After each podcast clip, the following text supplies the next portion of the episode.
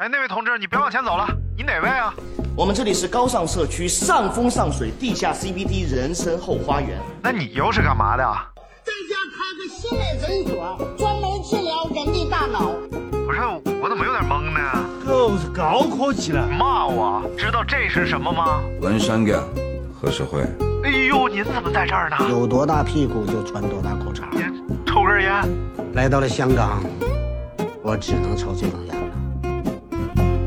人生嘛，需要晃个神儿。晃神儿电台由阳光灿烂咖啡馆制作播出。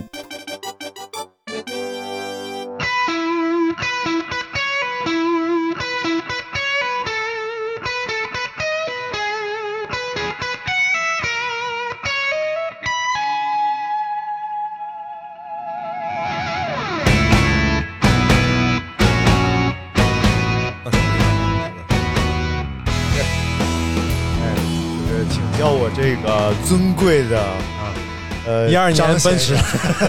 一二年奔驰车主，啊，Hello，大家好，这里是晃神儿电台，哎，哎，我是这个张单车啊，不是张张，哎呀，哎呀，我是他妈谁 啊？我是张宁马，你是那个剧中二哥的扮演者，大哥的扮演哎，者。我操！现在名字太多，有点整不整不过来了。怎么给自己起了这么多外号？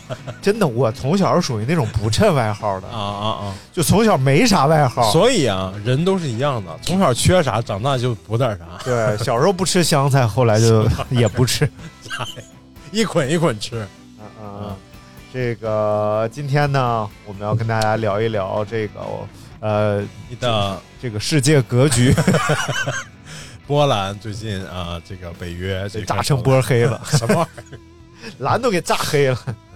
然后聊聊我的成都马拉松，哎呀，好久没聊跑步了，嗯，对，是不是？好久没聊跑步，很多朋友都期待着我们那个不要聊。比哎，期待不要聊，那就别期待了呗。啊，就是在家害怕，默默的害怕，不会聊跑步吧？啊，这这这大家都知道啊。哎，众所周不太知，我是一个那就别吃了呗。非著名的跑步表演艺术家。哎呦。在漫长的三到四年当中呢，啊，呃，经历了若干场这个马拉松赛事，但没有一场像这一次成都马拉松没事儿没事。儿，但没有一场就是青儿有一场也行，皇上有一场也行。但没有一场啊。像这一次成都马拉松一样，斥资巨大，耗时贼长，为什么不能说是句日？啊，然后令人非常嗯，唏嘘。唏嘘，真是唏嘘。要不说大家都不想听，不期待听呢。什么原因啊？哎咱们就一点一点跟大家分析一下。啊，呃，本来呢，目标赛事是这个无锡马拉松，十一月六日举办的无锡马拉松。哎，并且呢，我是非常确信这个无锡马拉松一定可以办办得很好。无锡马拉松号称樱花马拉松，啊，说会跑过一条樱花大道，哎呦。就这个大道啊，啊，它地面画了很多樱花，这好像粉嘟的大道，啊？然后画的呀，我也不知道，我没去过无锡，这也没到樱花的季节呀。对，所以是画的。然后我就想去跑跑无锡，因为嗯。很多朋友都在无锡跑崩了，你要去证明一下你比他们强。我要证明一下，哎，看看他们到底是能力不行崩的呢，还是哪儿不行崩的？赛道不行崩的。啊，然后我说就去无锡吧，然后准备的呢，哎，其实比较仓促。啊，因为九月份的时候才得知赛事逐步开始会办，放开，所以我们是九月份开始准备，啊。一共到十一月份就等于俩月多，哎，俩月多俩多月，这么严谨吗？俩月多 俩多月，你像这么严，谨吗？郑多燕、许三多，什么玩意儿啊？郑多燕能看吗？郑多燕是那个跳能不能放大那个？然后说这个，呃，就准备这个无锡马拉松两个月，啊，一般我们正常的话得三个半月左右，能准备好一场赛事。呃，但是呢，这一次由于时间比较仓促，嗯。再加上其实夏天的时候大家的有氧基础打的都还可以，嗯。所以教练临时决定，我们就是两个两个月左右准备来这场马拉松，哎也就是一共进行不到三个周期的训练，你看看，正常是四个周期，嗯。所以这一次就跳过了前面的这个刺激心率的这个短距离冲刺周期，哦，就导致就跳过了热恋期，直接奔着那个平稳期，对，就直接过日子了，就导致一个什么结果？其实就是这样，你没有经过这个热恋的刺激，就导致你在后边平稳过日子当中啊，啊，波澜不惊，不是会比较乏味吗？就后来就就是很乏味。为什么呢？其实一开始这个玩命练冲刺短距离，这个是要刺激什么？刺激你的这个乳酸阈值，啊，也就是说，让你的心率啊可以维持一个比较高的状态，哎，保持你的有氧能力。啊比如说正常啊，呃，没练的时候可能一百五十多就是你的有氧心率，嗯到一百六呢你就进入无氧了，嗯，你就会很痛苦，呃，乳酸堆积，跑不动，就大概是这个阶阶段了。但是经过短距离刺激之后，可能你一百六还是有氧区域，嗯，就把这个有氧区域给拓宽了。大了，嗯，但是因为我们这次缺失了这个呢，就导致后边我在讲啊，有一个结果啊，哎导致比赛的时候产生了这个结果。啊，然后就开始目标无锡马拉松开始准备，嗯，准备了两个月之后，嗯，这两个月可以说是艰苦卓绝，可以说是奋发图强，哎，可以说是砥砺前行，可以说是众志成城，我的妈，可以说是精准训练，啊，呃，科学，配比，呃，科学配比，每天晚上就是基本上这两个月都是这样过的，嗯。每天晚上禁欲，蛋白粉一勺，吓我一跳，蛋白粉一勺！呃，那个支链氨基酸一勺，哎呦，还得说品牌吗？肌酸一条，啊。哪有品牌？啊，支链是支链氨基酸是人家的名字，哦，我以为那个什么水晶之恋什么的，什么玩意儿？然后 再加上这个呃，这个这个铁元，啊，哎呀，喝一股嘴里一股铁锈味儿，明白明白，就是跟那个孕妇喝那玩意儿有，啊？然后这差不多，嗯，维生素、哎，呃鱼油，嗯然后钙片，就这几样啊，啊，是每天晚上都要喝的，尤其是 那三样粉剂，一勺一勺那玩意儿。你知道每一种粉啊，它有自己独特的香型。还有这个支链，氨基酸是椰子味儿的，哎呦，然后这个肌酸是橙子味儿的，然后这个蛋白粉啊它是椰奶味儿的啊，不是是是什么奶味儿的？啊，这三种单喝都很一般，我兑在一起之后，可以说是王炸，难以下咽，真是难以下咽。尤其是那个椰子味儿的质量氨基酸，我无法想象他把这个东西称为椰子。在我看来，这个东西就像是那个刮大白墙上那个灰啊刮下来的那个味儿，哎呦，我的妈！三种混合到一起，极其恶哎心。你为什么要非要三种混合到一起喝呢？因为我就是喝不下那么多，因为你晚上没有起夜的习惯。我要一样一样喝，那就得是一杯一杯往下灌，三种一起喝，灌一杯就完事儿。他他在一起喝能行吗？不会产生什么反应吗？没事儿，啊，这么笼统吗？你作为这张教授，最大的反应就是胀肚，其他没有什么反应。什么铁元弄在一起，不会做成什么磁铁喝进去之后？我操！嗯，我让那个万磁王给我吸走，就每天晚上就喝这个，然后练呢也是非常辛苦。嗯，去年练的时候，去年跑跑衡水练的时候，嗯是 B 类课表、C 类课表能放则放，因为觉得就是这种二三类课表，嗯，不想练就不练。今年基本全跑了，哎呀，就没有一个课表是放了的，而且呢，就是都照着区间里就那么干，就那么跑嗯嗯嗯，就是严格按照课表。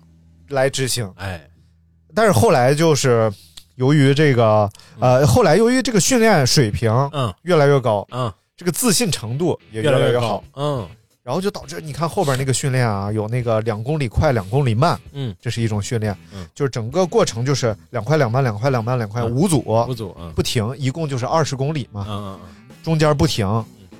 那快的那一组都能跑到三分五十多，嗯，哎呦，慢的那一组也在四分十几秒，那就相当快了，就整个这个过程，嗯，而且是一个变速跑，你看看。就感觉自信心爆棚。爆棚，嗯。然后还有什么训练？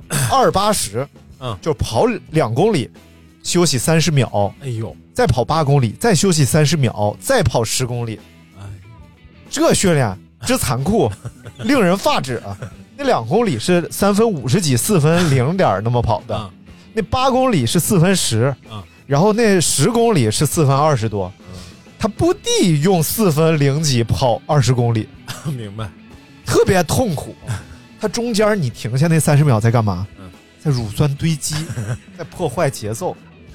哎呀，就给我整的呀，啊要死不拉活的那种，但是全能干下来，哎呀，就感觉太好了。这个无锡是太有把握了。嗯嗯，再一看无锡的天气，是不是也可以说是阴晴不不定？哎，对，但是还凑合吧。嗯那那就准备好去。然后这边北马也是如火如荼要办，对，然后问我北马报上吗？我不报，上无锡，谁谁西安北马？我他妈天天在北京练啊，比赛还在北京跑 啊，一点新鲜感都没有，对不对？你去天安门门口跑过吗？跑过一次，真的？后来说不让跑了，后来说在天安门门口跑，好像是那个你要上自行车道跑，罚款五块钱。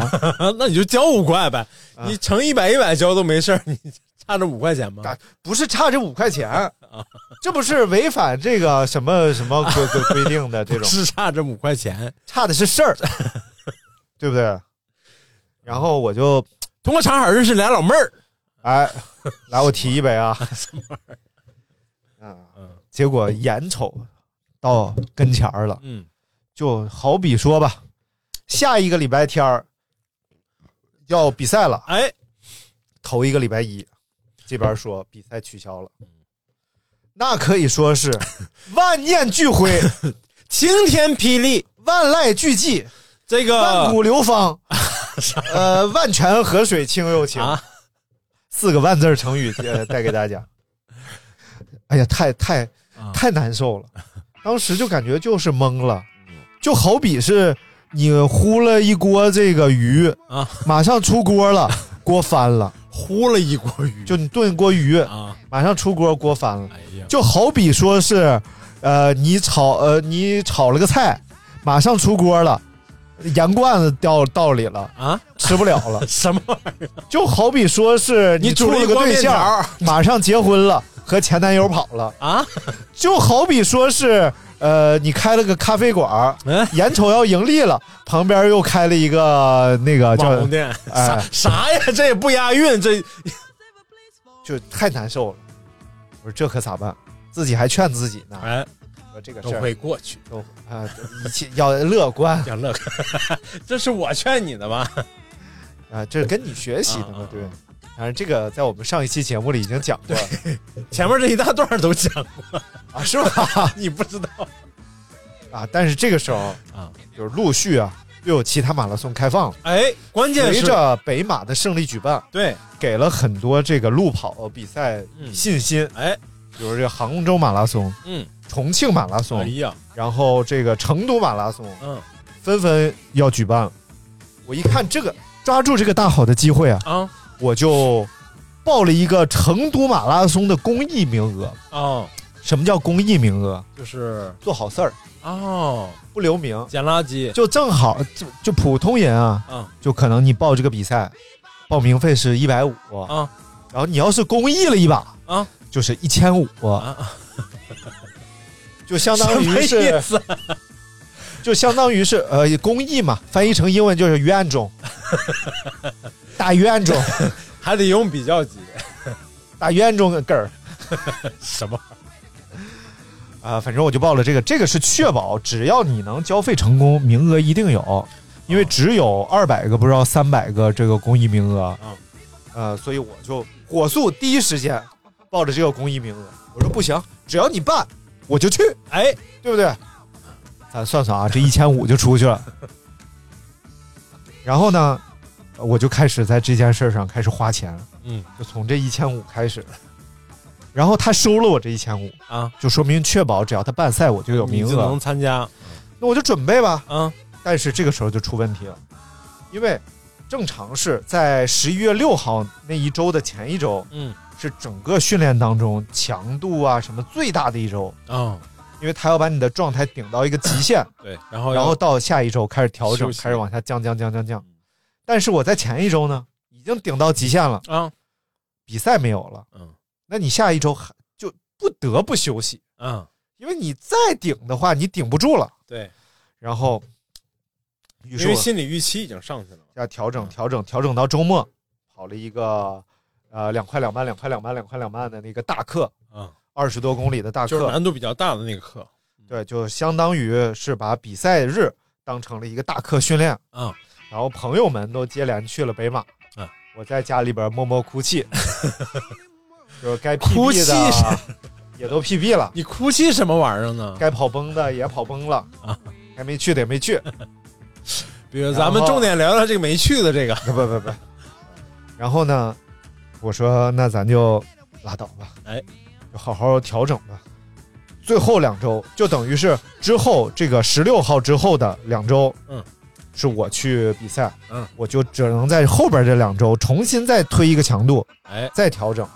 这个。时候我就开始研究买鞋的事儿，嗯，还临时换鞋吗？因为这个时候就出新鞋了，嗯，有一个鞋就叫阿尔法 Fly 百分之 Next 的 Two，啊，耐克出的一个新鞋，哦，呃，售价是买得到的情况下是两千两百九，然而买不到。这不是你个时候非常临阵换鞋能行吗？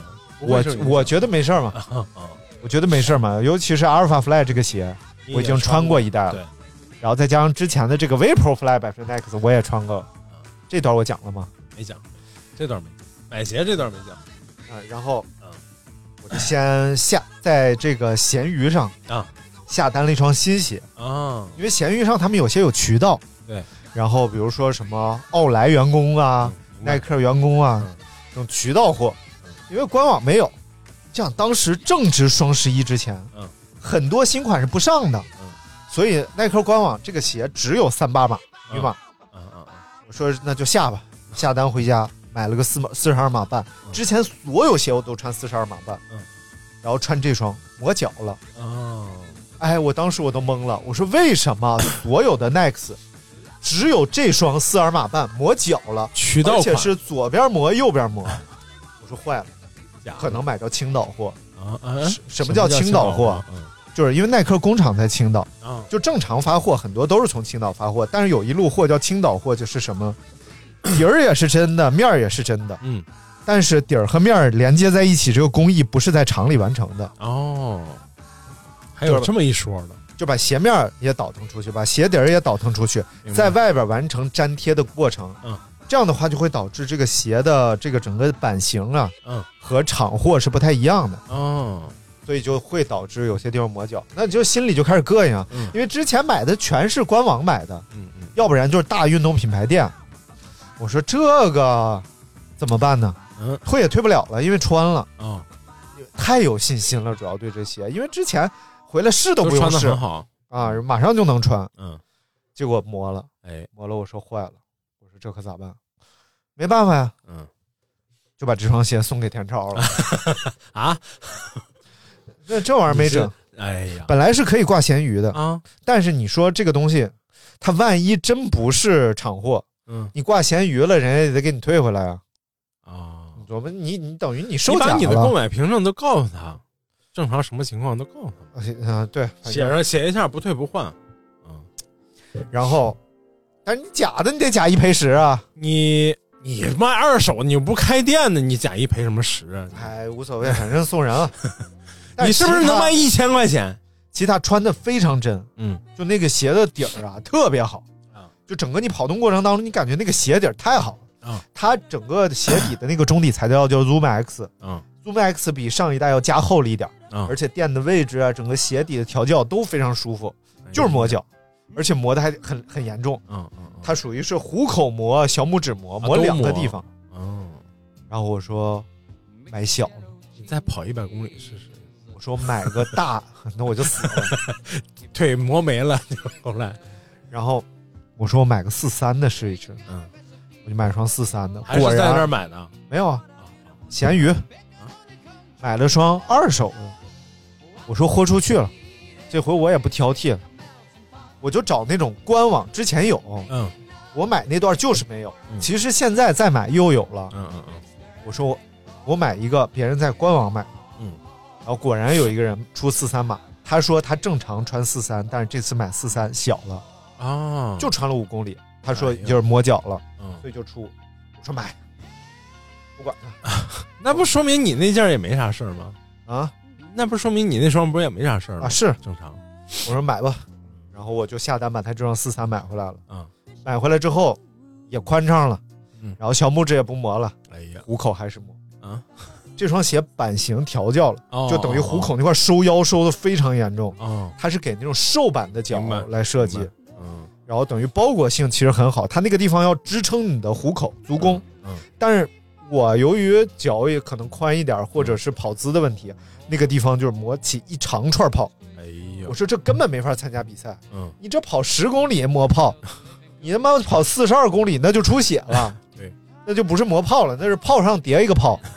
我以前磨泡啊，嗯，属于是一个泡上没处理，再去跑，嗯泡上又磨出个炮来。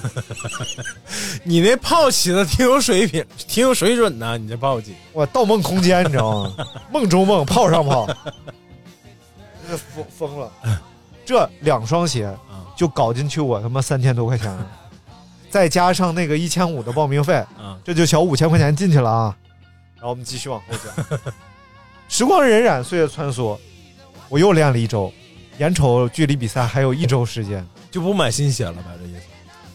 我就说那就穿一代呗。啊啊我一代正好有一双半新不拉旧的，我说那就穿它吧，它是一点儿都不磨，就你就穿它跑 一百公里都不带磨的。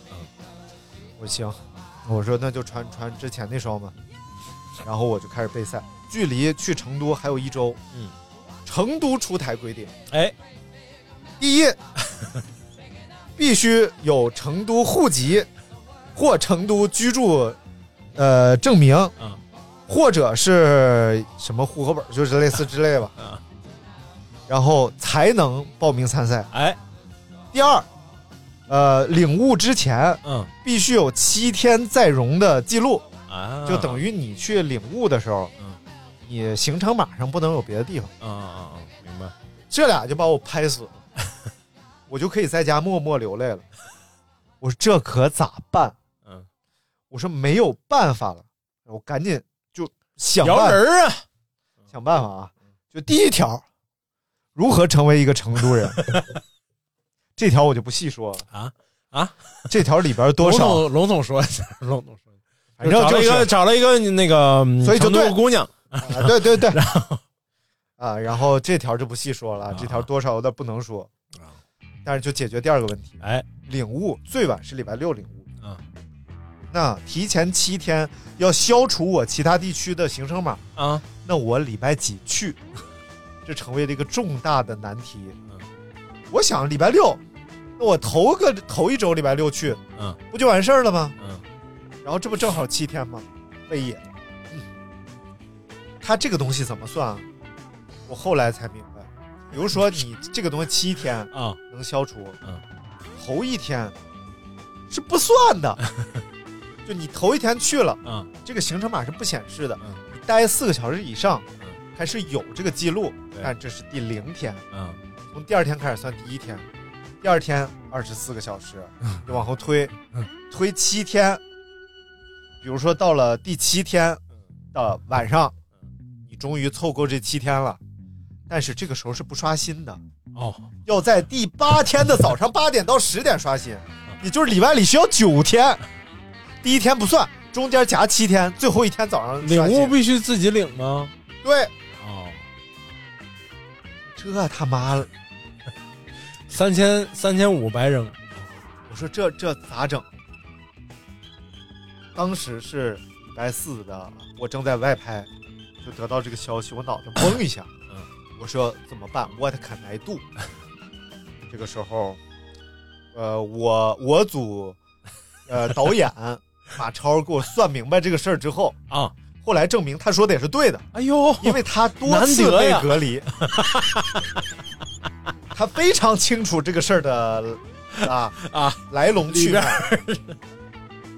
所以啊，认识什么样的人都是有用的，都是 我说行吧，啊要走就是礼拜四晚上走，要不就不走了。啊当时礼拜四白天我正拍着呢，啊我说咋办？心想我得走，因为我已经啊，就这说说我解决啊，算了，那个啊，那个事儿不能说，反正这个事儿，哎，我得走，当天买当天的机票，你知道有多贵吗？一千多吗？一千七，我都疯了，因为我之前看，嗯，成都作为一个旅游城市，那机票全是三百六，嗯，四百，嗯，搞五百八就随便买。对，然后当天打我说几点都有，肯定能买着，咱先拍，拍完就是马超说你先看看。我一看，最晚的一班六点半，嗯，然后呢，一千七，我说咋办？买。高铁呗，那就。高铁我去了就第二天了，那就得从第三天开始算了。我说这可毁了，我说是不行，嗯，买票，嗯，呃，买完票，着急忙慌，拍也没拍好，怎么着的，反正是大家都照顾你吧，嗯，就大概意思就是，就让我想起了这个有一个纪录片叫《搭车去柏林》，我的妈呀，你你能想起这个来？你不是应该想起那个呃长坂坡赵子龙怀抱阿想起长海斗儿是搭车去柏林，什么主角叫这个古月，古月？对，古月说：“如果你想真的想做一件事儿，那全世界都会帮你的，哎呦我的妈！真的啊！重点还是你有这个钱，我真是，呃，谦儿哥、马超、田超，嗯，就所有人，你问他咋办的时候，他都告诉你去今天走，必须走。哎呦，尤其是田超，田超说练都练了，必须去。哎呦我以为他会说啥，我以为他会说你要不算了吧，就是咱们这这东西没拍东西，然后什么这那的。我以为他会，结果人家是练都练了，必须去。哎呦，太不像一个双鱼了心想，那去吧，啊！没有人反对啊，所有人都你问我呀？前期买机票。啊，订酒店，里外里一算。啊，我就是跑完马当天走，哎，我得住九天的酒店，九天的酒店啊，还不是旅游旺季。我住在起点旁边的橘子酒店。啊，橘子水晶，三百多一天，九天，就三千块钱，就算吧，再加上之前啊八千了啊。我说这就 去吧，还有那个手续，那个什么，啊，就别说那个，那个那个什么嘛我就一路向西南，啊，直飞荣城。荣城，你怎么去山东了？什么玩意儿？荣城威海市永城县不是那个荣，啊是草字头一个容易的容。啊。呃，然后一路直达荣城，到达荣城是晚上十点，十十点半。啊，我赶紧把所有手机都打开，开始接收信号。我当时感觉就像那个，呃零零七要接头。不是，嗯。你看过那个邓超演的一个什么恋爱大师，我没看，就是分手大师啊，分手大师，什么在天上接收信号，我就感觉我在那儿接收信号。你得摇着呀，我说成都的信号，你来呀！神经病。哎，真是当时心里不安全感非常强，然后，而且证明之后之后证明我这个不安全感啊是越来越强，因为第二天我的行程码上没有出现成都啊，我想这算不过来了，第二天一天都没有成都，啊然后就开始进入疯狂做核酸的这个过程。坐飞机下飞机就做了一回，回酒店睡觉，睡醒了又做了一回，然后之后就是每天早上起来跑步做核酸，跑步做核酸，然后就一直在做做做，我他妈就就和核酸干上了，嗓子眼儿都快捅出来了。然后之后啊，我就发现每个这个护士小姐姐她这个手法非常不一样，最浅的在舌尖儿上，啊啊！真的，最浅的有一个在我舌尖儿上绕舌尖儿，我都感觉他在调戏我，拿个小棉签儿冲我舌尖儿嘚儿嘚儿嘚儿，然后他就撤走了。啊！我看看他，他看看我，我说谢谢，我就走了。最深，我操，最深都快最深从肚脐眼儿出来了，都快给我抠哕了，我都感觉他捅着我小舌头了，就噗一下就进去，而且还在里面搁了，啊，然后嘚儿嘚儿嘚儿嘚儿嘚儿，我操，真是我是理解什么叫正经就应不能该这么说，正经就应该是这么做吧，燕世子嘛，反正就千奇百怪，啥样都有。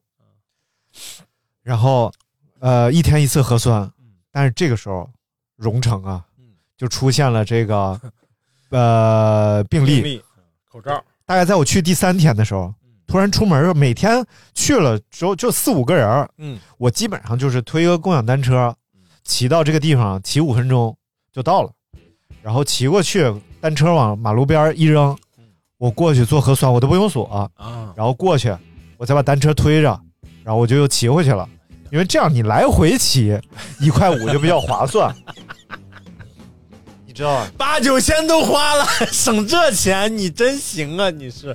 但是如果你去一块五，回来一块五，就多花一块五，这时候老会算账。了。对，我寻思这样不划算，嗯。然后我就那个到第三天的时候，哎。结果我一去发现这车不锁不行了，那个队排的呀，就是那车容易在那儿停着就蹦字儿，你知道吧？一块五，这多的一块五不花不行了我赶紧我就上这个微博搜啊，啊！我说这出啥事儿啊啊？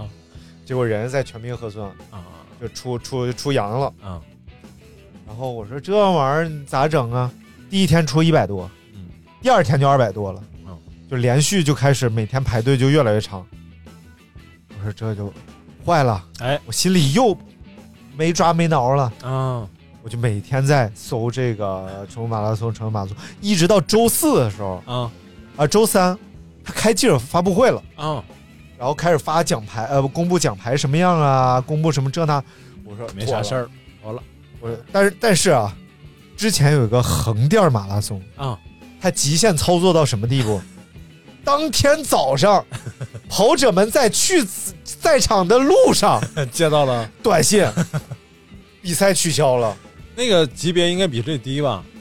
啊！对，低很多应该。就去年就是我有一个朋友要去跑是厦门，在打车去机场的路上，比赛取消了不会是王严谨吧？啊！不是不是，我就我就是当时我已经觉得这个操作非常极限，嗯，然后没想到这个横店是更极限，然后甚至有人在猜测会不会有马拉松是起跑之后取消，起跑之后跑一半发现赛道也撤了，马路边什么都通车了。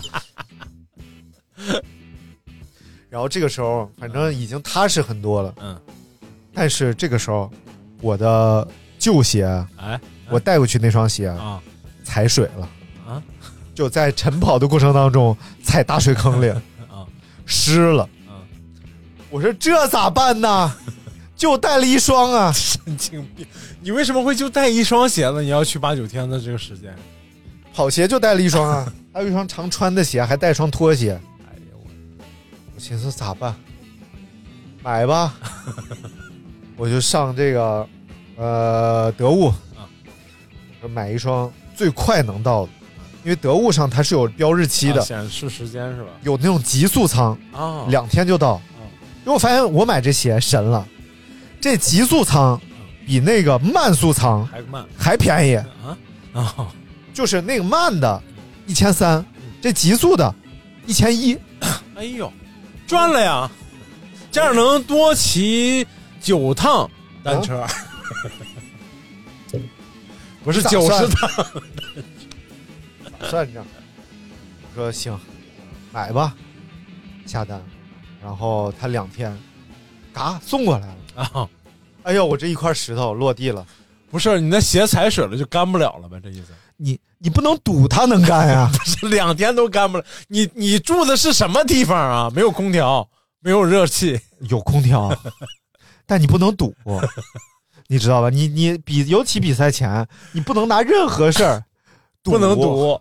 就比如说关，键 就是这个前九天去去了会不会赌，会不会取消这事儿可以赌，其他的是不能赌。啊，对，莫名其妙，你说你说我就赌我吃顿火锅不会拉稀，那不就完了？神经病。哦，对，我给你念一段话，啊是我最近这个，呃你，要是骂我，你就别你就别读了没有没有没有，是我比赛之前啊，啊看一个动画片儿就看那个强风吹拂，啊。他们比赛之前，嗯，因为他们去参加那个香根驿传、对，香根驿传，然后比赛之前呢，那个辉二，嗯。然后跟大家说的话就是不用害怕，嗯，我们已经积累了十二分的训练，接下来只需要化压力为锉刀，嗯好好打磨身心，哎想象自己在比赛当天化作披荆斩棘的利刃，嗯精心打磨，至精至锐。要倾听身心的声音，谨慎小心的打磨，不只限于长跑，竞争本身就是不可思议的。训练已经十全十美，只等开跑。其实前面这段，就是你在进入比赛之前，你一定要相信你的训练已经完成的非常好了，但之后才是重点。本应如此，但却有些人在最后关头自取灭亡，啊会造成调整失败，多半是由于压力和内心的动摇。无论再怎么训练，却依然会在不经意间涌现不安。明明十分有把握，却依然无法抹去对失败的恐惧。越是打磨，折戟的风险就越大。嗯，就像精密的仪器嗯，总会因为一点尘埃而轻易报废。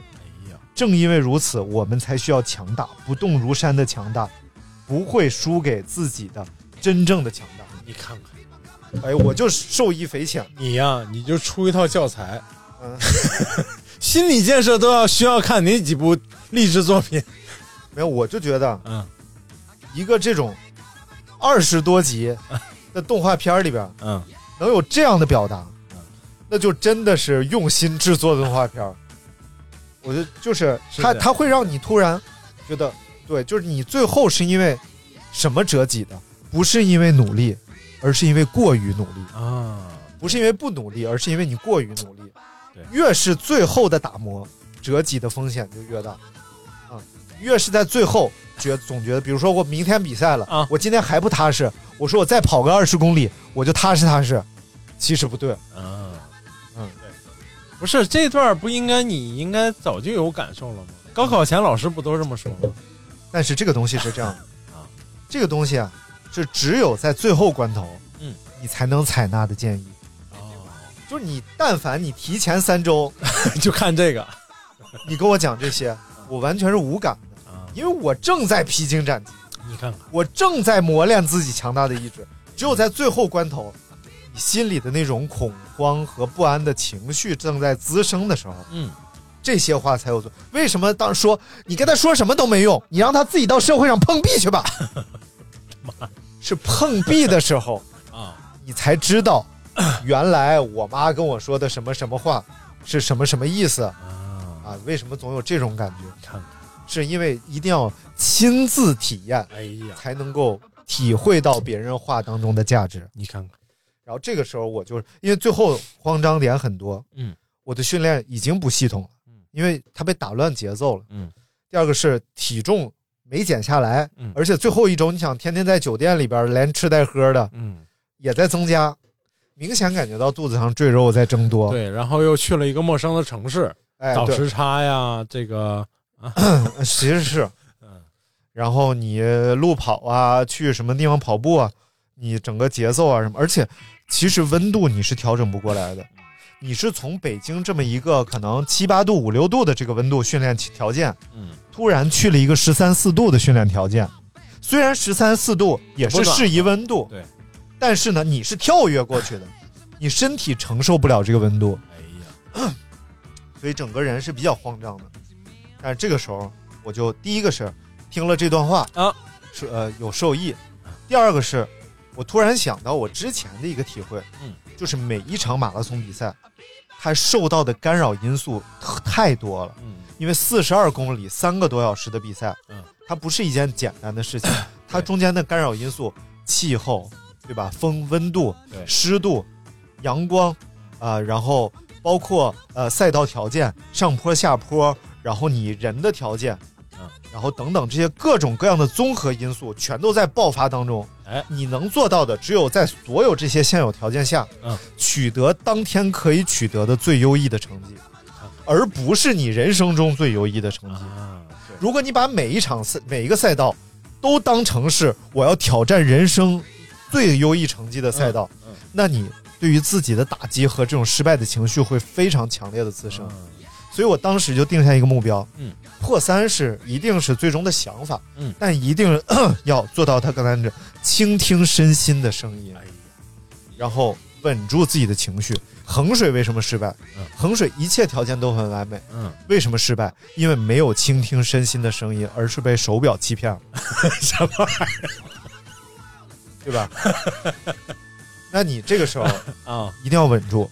然后这个在周四的时候，嗯我成功完成了领悟。哎不要问怎么领的，啊但是周四我完成了领悟，哦，也就是不太顺利呗。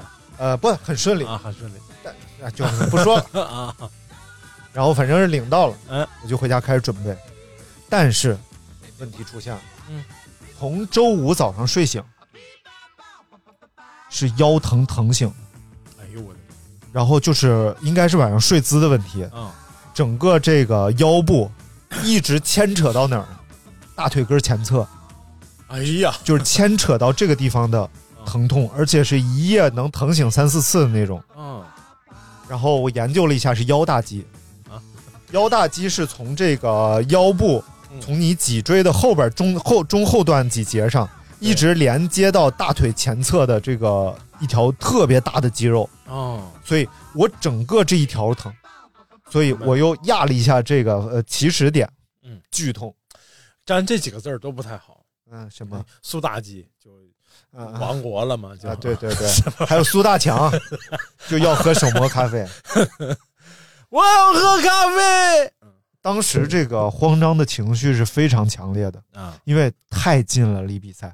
你但凡还有七八天，你贴膏药、按摩、吃药什么都好，嗯，但是呢，这个时候已经不能再按了。你按摩可能导致更严重的后果，然后这个时候只能是热敷、贴膏药，买了一堆那个暖宝，粘在衣服里边儿，然后我腰上啊，嗯，因为暖宝捂着嗯，长了全是那个痱子似的那个东西，然后贴膏药，然后捂暖宝，呃，收效甚微。嗯嗯嗯，啊啊，说他慢啊，然后就一直特别疼，我想怎么办？这个时候真的是陷入一种极强烈的恐惧。哎，然后我问了文振教练，文振教练说没事儿，床垫太软，明天就好了。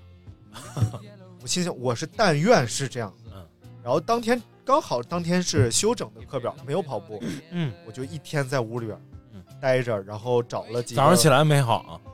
就是早上起来开始哦最疼，然后找了几个松解腰大肌的动作嗯，然后做了一下，到第二天早上睡醒嗯好了。疼，啊啊。而且依然是晚上疼醒若干回，嗯！是早上睡醒之后疼醒了嗯，我想怎么办？后来我想，这个肌肉的这个状态，当你伸直的时候，它是一个拉长的状态，那它拉长的状态之下，睡着了肯定一直是伸展的嘛，嗯，呃，频繁把我疼醒，我说我收缩它，我就开始抱着腿这么躺着，嗯抱着腿躺了一会儿，缓解很多。嗯我说哦，可能这个状态的话，它会 呃缓解，我就缩着缩在那儿，但是就是只要起来活动一会儿嗯。还是疼，但是当天有一个三十分钟的慢跑，我说我必须试一试，嗯，能不能跑？跑之前我给那个我的那个理疗那个潘潘大夫嗯。发了一个信息，给他讲了一下这个情况，并且我问他我吃止痛片跑行不行？嗯，然后我出去连连跑带买止疼片什么乱糟，嗯，然后就回来了。我发现跑动起来之后啊，嗯，它逐渐缓解，嗯呃，它可能是活动开了啊那种感觉。然后但是呢，我回来之后，这个呃潘大夫说，嗯，不要吃的止疼片，教了我一个拉伸的动作，哦。说你拉伸一一边一分钟，嗯，一组，然后两边拉伸怎么怎么弄，每天三到五组。嗯如果到比赛头一天早上睡醒不疼了，嗯你就去比赛；如果还疼，建议放弃。嗯嗯嗯，我不可能放弃，花多少钱啊？神经病。但是，我整个我看这个《强风吹拂》这动画片里边，各种人物啊，就开始在脑子哎呦我里现。有这个、这个膝盖剧痛的这个灰二，嗯有这个呃是呃那个发着高烧完成比赛的神童，嗯，就整个团队里边的他们这种斗志，全部在我心里边燃烧着。我说不行，我一定要比。我就问了田超，田超说吃止疼片，今天就开始吃。他说礼拜六，他说你要今天就开始让身体里有这个成分，嗯，一直吃到赛前。我就从礼拜六早上开始吃，然后吃了两片儿，晚上又吃了两片儿，果然好使。吃完大概一个多小时就不疼了，但是你能感觉到它是在木的，嗯，就是你能感觉到它在疼，嗯但你感觉不到疼没有那么的感觉。疼了啊，也就是没有那么疼了。然后礼拜六又出去慢跑了一会儿，感觉在吃完止疼片之后是有效果的。我说那就忘掉这件事儿，就是只要记得吃止疼片就行了，忘掉这件事儿。然后礼拜天早上，呃，正常四点半起床，嗯。然后又吃了两片止疼片，然后整个感觉上已经就是，当然我我那时候是有强大的信力、哎念力，哎呦，念力已经认为我好了，我没事了。事实证明，虽然现在还是有点疼啊，但是比赛过程当中我完全没有意识到这件事儿。嗯。于是终于到了 周日一早，哎，我就开始进行我的前期准备工作。我这次采取了一个非常牛逼的补给策略，嗯，也推荐给大家。这个东西叫软水袋，啊，它是一个小的二百五十毫升的一个塑料的软软袋儿。就是跑越野用的那种。对，我以前都是带能量胶，嗯。能量胶有一个问题就是你必须进水袋呃水站吃，嗯，你这边能量胶挤嘴里了，嗯，前面有个水站，正好一口水把它送下去。啊，你要生咽的话，你会呼一嘴，嗯。然后是呃，而且呢，比如说你离水站还有一一公里、两公里，嗯，你把能量胶吃了，你得呼一嘴这个糖，甜了吧唧的，一直跑两公里跑到水站，不舒服。这一次呢，我直接是两个二百五十毫升的水水袋，嗯，然后基本上是一百毫升水，嗯，一百多毫升的呃能量胶，嗯，而且水里边我融了点盐丸啊之类的，盐丸里主要有电解质，什么钠呀、钾呀、镁呀这些，一比一的比例呗。对也就是六十呃毫升一个的这个呃能量胶，嗯。我每一个水袋里边融了三支，啊，那我两个水袋前面一个后边一个，嗯。就一共是六支能量胶已经融在里边了。嗯。呃，因为没法再带更多水袋了，要不然其实如果我有四个兜，嗯能带四个水袋的话，我一个能量胶都不用带，而且我也不用进水站。嗯，因为整个过程当中，其实你能喝掉的水很有限。对，你想你快速跑动当中进水站，夹起来一个水杯，你能从嘴角灌进去的非常有限。很影响节奏，其实。然后灌进去之后，还还有大量的你要倒在自己头上，嗯嗯然后来降温嘛。嗯比赛当天的温度我看了一下，基本上从我开跑一直到结束，嗯，天气预报的温度说会稳定在十四度左右，嗯，但是我体感上得有十六七度了，就整个温度很热。还是比较高的，尤其是在后半段的时候，逐渐出太阳的时候，那种就是出汗非常难受的感觉。然后一起跑，我就想，就是一定要记住衡水的这个问题，嗯。就是一定要让自己稳住。所以前面因为我是 C 区出发，一共几个区？回头看一眼，好看。呃，一共是 A、B、C 三个区啊是全马，D 区、E 区是半马，啊啊，有半马吗？有半马。啊而且半马的发枪时间是会比全马晚十分钟，啊啊！就是呃，先紧着全马选手跑。明白。他这种高水平比赛，就是一定要紧着全马出成绩，嗯他才好像什么国际田联对什么申请。申请，嗯然后，但是这样对半马选手其实挺不公平的，因为他们中间要穿越大量全马选手，嗯，就是高水平运动员。明白。然后我从 C 区出发，呃，我就想我一定要这次找到兔子，嗯，因为其实我的成绩啊，嗯，从呃二零年开始，嗯。我在各种比赛里都可以站队 A 区，嗯，但是由于我真的点儿太不好，我是各种抽签不中，不是他妈赞助商名额，就是公益名额，就导致我老是在 C 区、D 区甚至 F 区出发。你知道，在非常难受，因为你跑的是速度，他们跑的是娱乐，对，你要超大量的人，整个这个超人的过程当中耗费大量体力。我前面啊，这次还是参赛人数相对比较少，嗯，但是我超人的这个过程，一直到开始有节奏，至少是两三公里之后了，嗯，你才开始能跑出点节奏来。前面一直是你要从俩人中间过去，还有人突然变向啊什么。的。要躲人儿，然后我第一个五公里，嗯。大概是四分二十二完成的，啊，呃，四分二十二，对，其实这个速度是破不了三的，嗯，破三是需要四幺五一直巡航下去，嗯。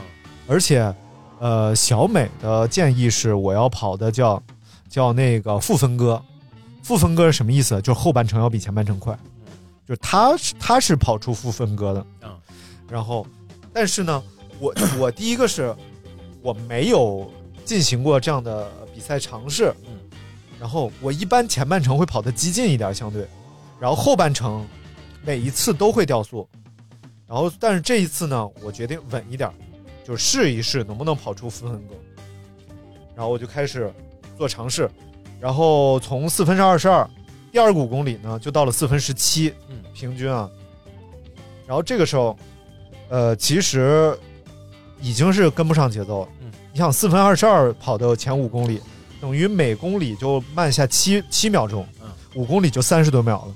然后第二个每公里又慢两秒钟，五公里又十秒了，这就四十多秒出去了。等于第三个五公里，我才开始四幺五，那就等于前面四十多秒要追，四十多秒你要平摊到后边的三十公里当中，你每公里都得再快一秒钟，啊。也就你得四幺四跑，甚至是四幺三才保准。儿。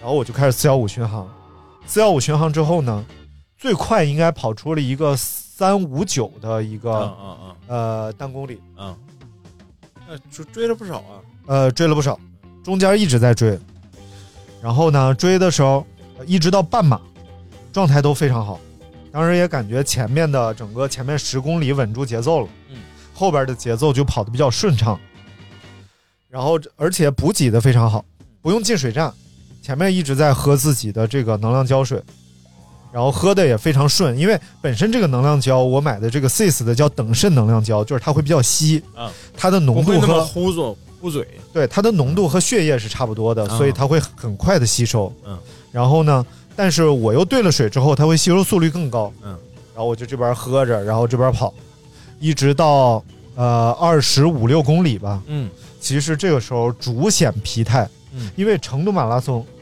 应该也是和我的腰疼有点关系，就是成都马拉松有很多的这个隧道，嗯。隧道是大上大下，啊，明白，就是它不是缓缓坡，嗯。隧道是一定是一个大幅度的起伏。对，其实这个 冲击挺大的。嗯。我第一年跑成马的时候，我对于这个的处理方式是下坡的时候，呃，不加速，嗯，下坡我稳住，上坡的时候要小碎步，嗯，哒哒哒哒哒哒哒快速倒。但是我今年整个我的跑步技术变了，嗯。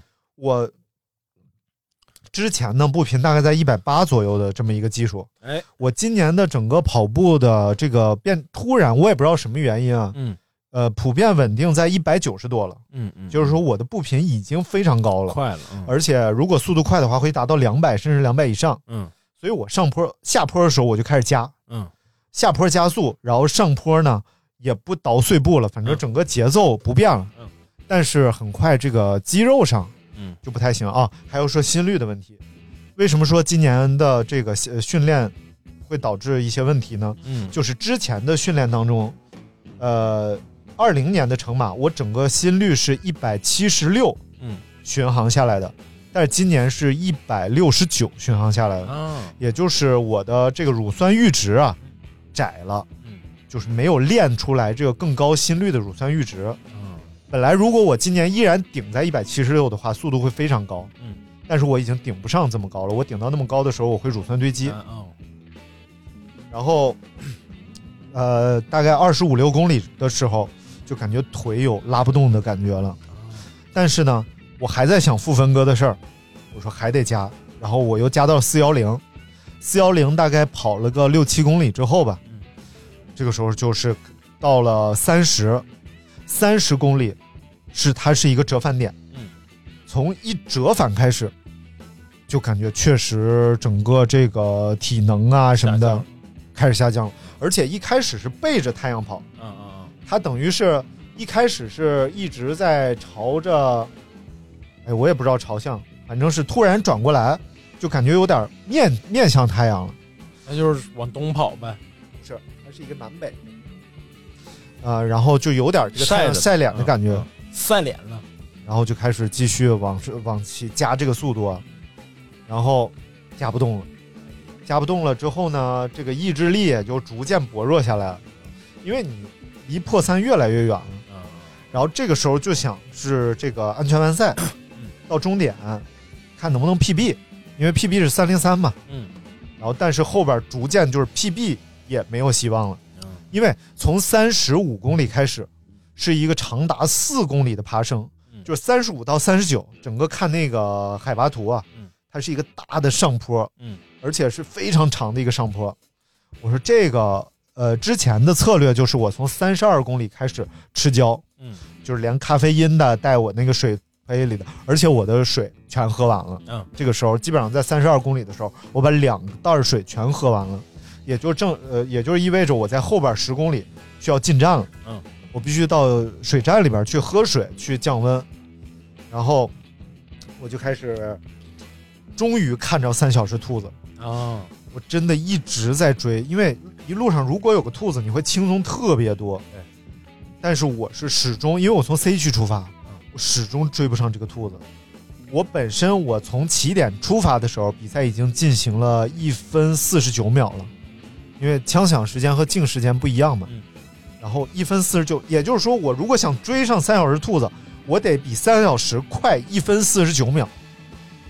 我真追不上10公，里，对，我追上了三三零，我追上了三幺五，但是死活追不上三小时兔子。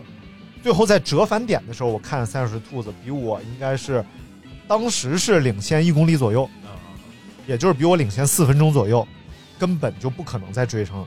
如果我有那个本事追上他四分钟对，那我可太牛逼了。因为已经前面已经比赛已经过大半了嘛，对，能力基本上都在前段会还是消耗很大的。这个时候终于到了呃三十五，嗯然后你眼看着那个坡就上去了。嗯啊，特别艰苦。然后这个时候基本上已经掉到了四分四十多。啊我说那就是，而且已经进入了一个什么状态呢？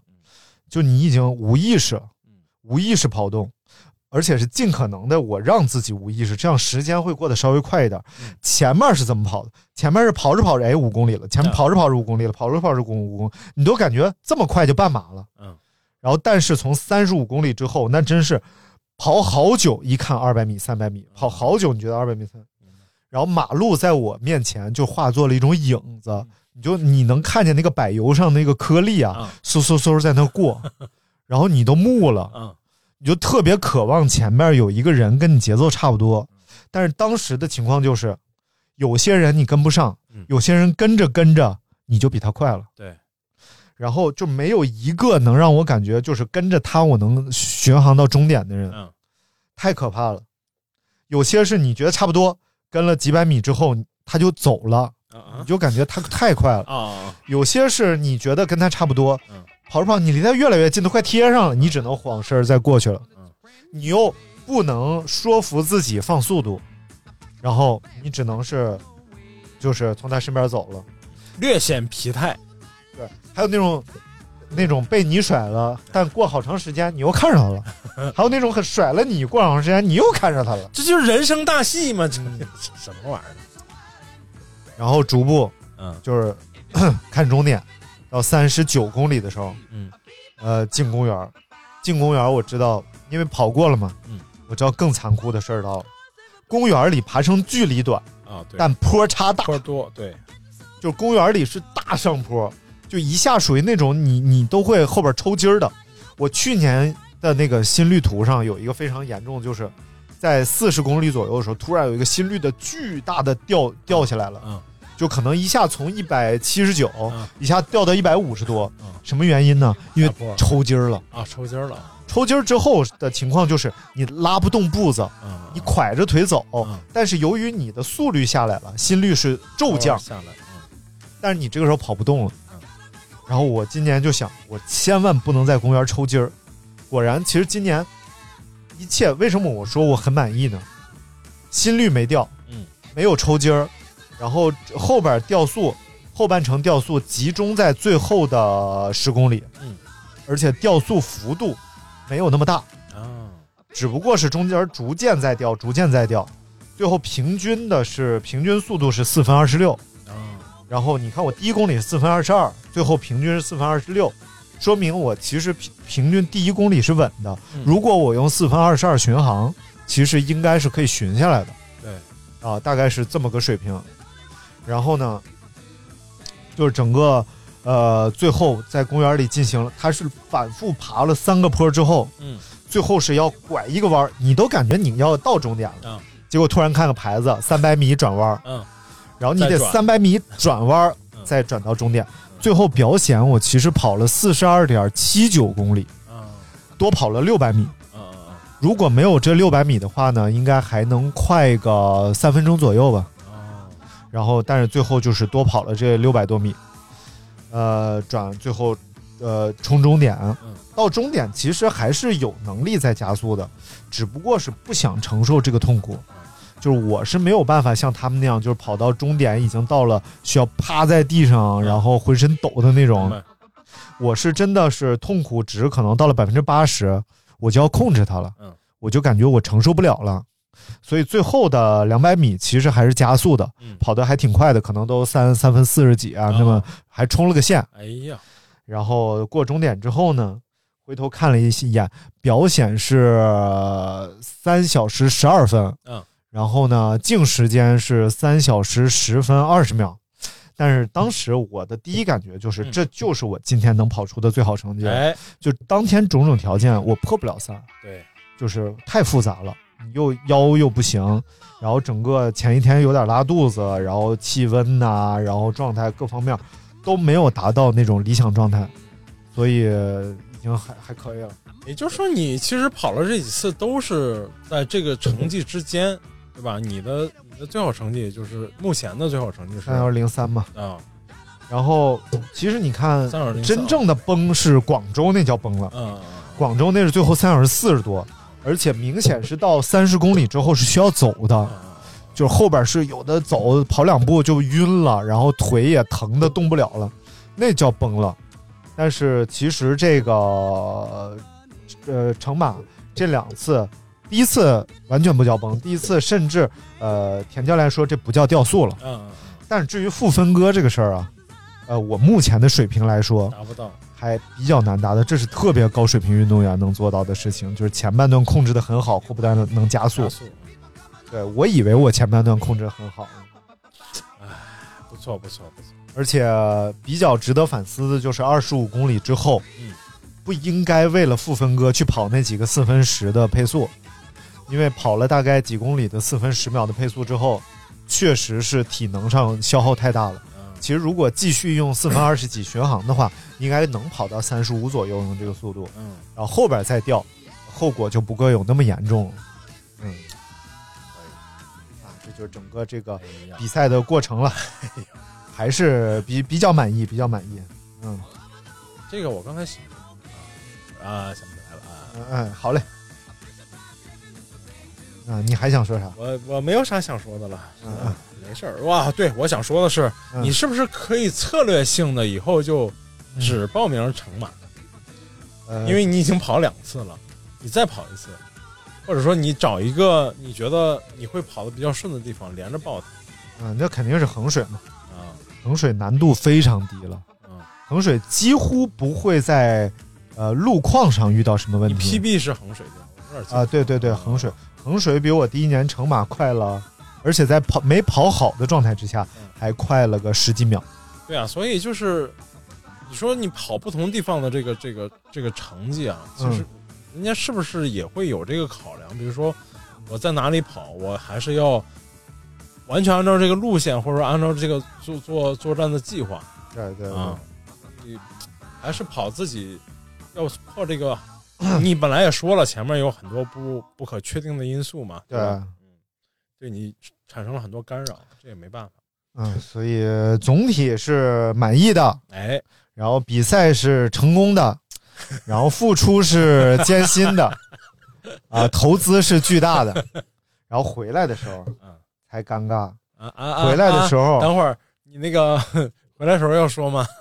哎，就就是啊，坐火车回来，然后那个嗯，不是对，飞的挺挺顺利，但是由于现在这个飞飞北京的航班啊，嗯，呃，越来越少，哎就是在控制航班数量，就导致单价都非常高哎，关键还是很顺利就回来了。我以为你怎么着还得再待个几天才能回来，啊，没弹窗，嗯，然后没也怎么没怎么着，吧？对对对，也该报备报备了，嗯对，很顺利，很顺利。挺好。哎行吧，这就是今天的这个整个这次的马拉松经历。来年再战，战衡水，对，还对吧我觉得这个东西啊，就是呃趣味性还是非常高的。就是你跑完之后，立刻你就就是那种过程中的痛苦啊，人就特挺贱的。跑跑的过程当中那种痛苦，你很难在生活的其他方面体验到如此之强烈的痛苦。还真是但是给自己找这个，但是得到的快乐也是啊，对，对对，痛苦的强烈，但是我是还没有体验过那种极致痛苦啊。嗯我觉得广马已经极致痛苦了，啊，给我带来的就是那个。现在想想，广马其实应该放掉，嗯就是中间应该上车嗯啊，但是最后还是把自己逼到了挺极限的位置。我觉得我受温度影响还是大。那个马拉松本来就有点极限运动的这个意思吧，多少有一点儿，不像那么危险，但是也挺极致的。挑战自己嘛，其实只是你，只是你说的，比如说对自己的这个定位啊、要求啊，每个阶段有每个阶段不一样的这个要求，所以你你要你又是一个特别愿意，对吧？看重这个这个对自己的这个要求这这一块的这个选手。你像我，如果像我要去参加全马，我可能永远就是哎，这次有点进步就行，或者是跑完跑完就行。哎，跑完是就是已经是呃一个非常大的挑战了，就不管什么成绩，跑完都是挑。而且你得这么想，其实真正的马拉松运动员体会到的痛苦，呃，非常可能没有业余运动员体会到那么高。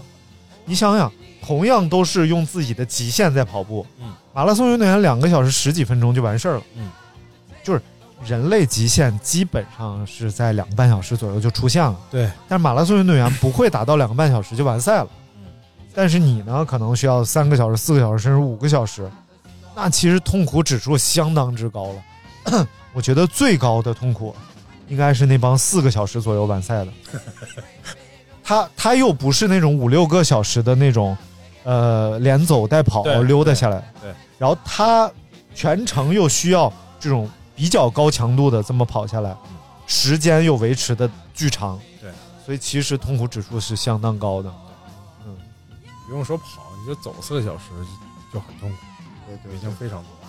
所以建议大家还是轻易不要尝试这个运动，呃，下一步计划是什么呢？就是骑骑自行车 玩一玩，衡水不跑了，对，明年再说吧，明哎，年看心情。争取争取。衡水，我觉得你是很有希望创造更好成绩的，是吧？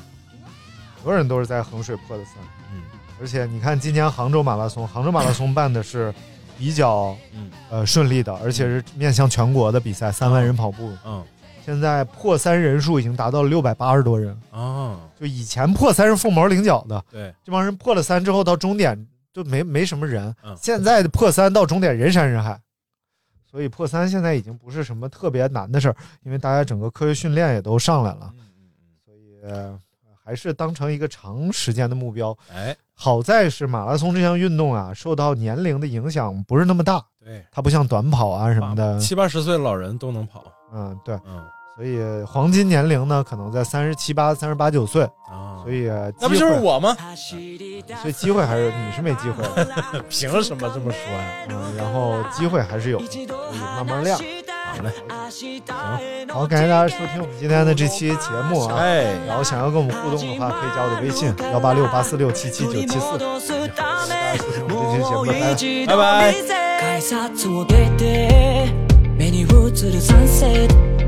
オレンジ色が滲んで見えて流す涙を静かに照らして帰る場所だって言ってる気がして並んで歩くほどに人と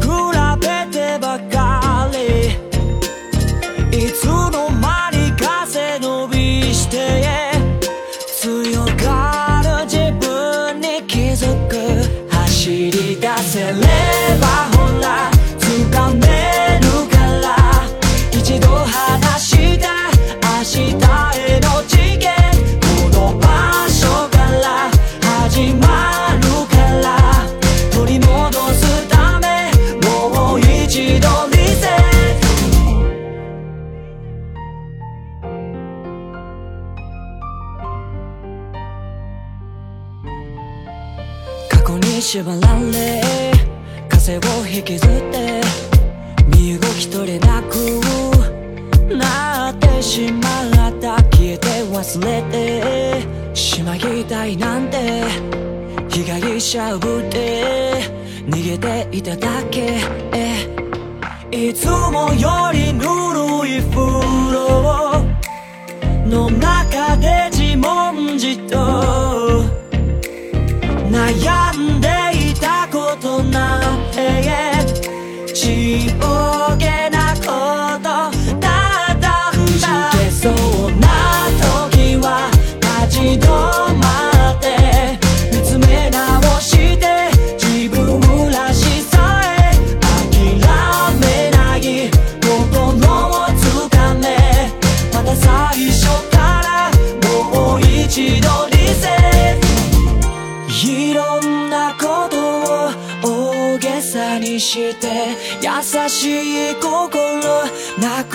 傷つけ自分が一番可愛くなって気づけば今は一人ぼっちで。